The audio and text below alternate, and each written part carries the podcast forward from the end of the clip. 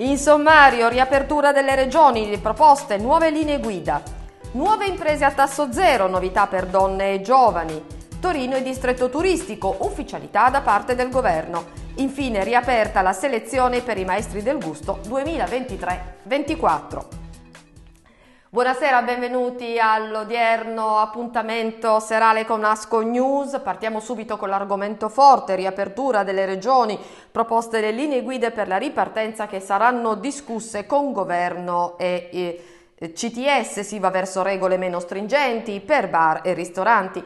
La conferenza delle regioni e delle province autonome che ha approvato le linee guida da presentare al governo per la riapertura di alcune attività economiche produttive e ricreative, ovvero le regole per la riapertura di bar, ristoranti, palestre, piscine, strutture termali, cinema e spettacolo dal vivo.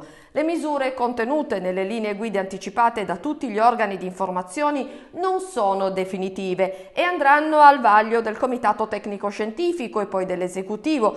Rispetto alle precedenti versioni prevedono alcune novità sostanziali che non possono trovarci d'accordo e che chiediamo al Governo di rivedere. Ci riferiamo ai due metri di distanza fra i tavoli il bancone ipotizzati per la somministrazione al chiuso nei bar, nelle attività di ristorazione, alla richiesta di un test negativo nelle 48 ore precedenti o di un documento che attesti la vaccinazione per l'accesso nei cinema e nei teatri. Anche sulla data per la riapertura non cambia per ora il quadro d'insieme, nonostante il pressing delle associazioni che chiedono legittimamente un calendario delle riaperture con date certe e sicure per dare certezza ai settori e agli operatori economici più in crisi, bisognerà comunque attendere il 30 aprile, ovvero la data prevista dal decreto con le misure anti-Covid attualmente in vigore. E in proposito sentiamo un breve stralcio dell'intervista della Presidente Maria Luisa Coppa alla manifestazione di lunedì scorso in piazza Castello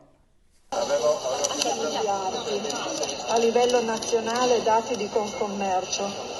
I ristori sono valsi 37 miliardi, vuol dire che 143 miliardi sono stati eh, sulle spalle delle imprese e naturalmente sulle esposizioni bancarie. Abbiamo bisogno di credito, ma abbiamo bisogno di credito a lunghissima scadenza, eh, non bastano i sette anni. Nuove imprese a tasso zero, importanti novità per l'incentivo dedicato ai giovani e alle donne. Queste sono importanti novità per imprese a tasso zero, per le micro e piccole imprese, composte in prevalenza e totalmente da giovani fra i 18 e i 35 anni oppure da donna da tutte le età a partire dal 19 maggio potranno presentare domanda al finanziamento non più le imprese costituite entro 12 mesi dalla firma del contratto, ma quelle costituite entro i 5 anni precedenti, con regole e modalità differenti a seconda che si tratti di imprese costituite da non più di 3 anni, da almeno 3 anni e da non più di 5. Cambia anche la forma di agevolazione, viene introdotto il fondo perduto in combinazione con il rimborso agevolato nei limiti delle risorse disponibili, viene innalzato il tetto di finanziamento a tasso zero per le imprese più mature, sempre con il limite di età compreso fra i 3 e i 5 anni. In questo caso le imprese possono richiedere il finanziamento per la copertura degli investimenti fino a 3 milioni di euro al netto d'IVA. Il bando finanzia le iniziative realizzabili su tutto il territorio nazionale, promosse nei settori produzione di beni nei settori industria, artigianato, trasformazione dei prodotti agricoli, fornitura di servizi alle imprese, alle persone, ivi compresi quelli afferenti all'innovazione sociale, commercio di beni e servizi, turismo, ivi incluse le attività turistico-culturali finalizzate alla valorizzazione, alla fruizione del patrimonio culturale, ambientale e paesaggistico, nonché le attività volte al miglioramento dei servizi per la ricettività e l'accoglienza. A partire dal 9 maggio sarà possibile presentare la domanda con i nuovi criteri introdotti dalla circolare dell'8 aprile 2021 dalla Direzione Generale per gli Incentivi e le Imprese, Ministero dello Sviluppo Economico. E parliamo di Torino che è distretto turistico, l'ufficialità finalmente del governo.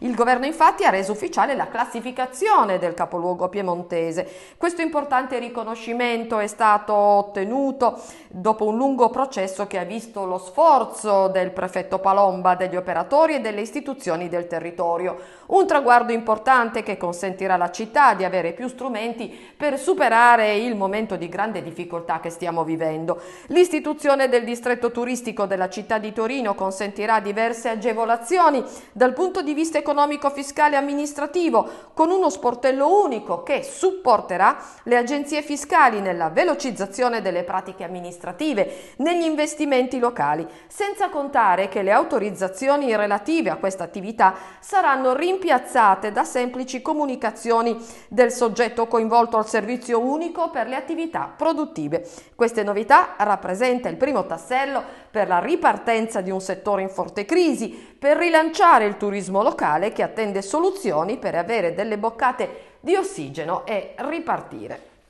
E concludiamo parlando della riapertura della selezione per i maestri del gusto 2023 2024. La Camera di Commercio di Torino ha infatti avviato la selezione per l'undicesima edizione che porterà la premiazione nell'autunno 2022 dei Maestri del Gusto. Fino a domenica 13 giugno 2021 le nuove aziende che intendono candidarsi alla selezione potranno inviare la scheda di presentazione. Si ricorda che al progetto possono partecipare, oltre alle aziende agricole, artigianali e commerciali, anche le piccole industrie che conservino o attuino al loro interno una lavorazione di tipo artigianale con produzioni di eccellenza. Si ricorda inoltre che fra le categorie del progetto, lo sottolineiamo, non sono contemplate attività di ristorazioni quali pizzerie, ristoranti e bar. La scheda di presentazione deve essere inviata solo dalle aziende alla prima candidatura o che pur essendosi già candidati alle precedenti selezioni non siano state inserite nell'elenco delle aziende premiate nel 2020. I maestri attualmente in carica infatti saranno ricontattati d'ufficio nei prossimi mesi per il rinnovo della loro candidatura, per cui non devono inviare la scheda di presentazione. Tutte le informazioni e i documenti necessari alla presentazione delle nuove candidature possono essere richiesti scrivendo a info-epat.it. Bene, questa era l'ultima notizia per il nostro notiziario. A me tocca invece sottolinearvi che è in uscita oggi il numero di aprile di Massena 20, lo trovate sul sito e sulle nostre pagine social. È veramente tutto, venerdì prossimo, arrivederci, buona serata!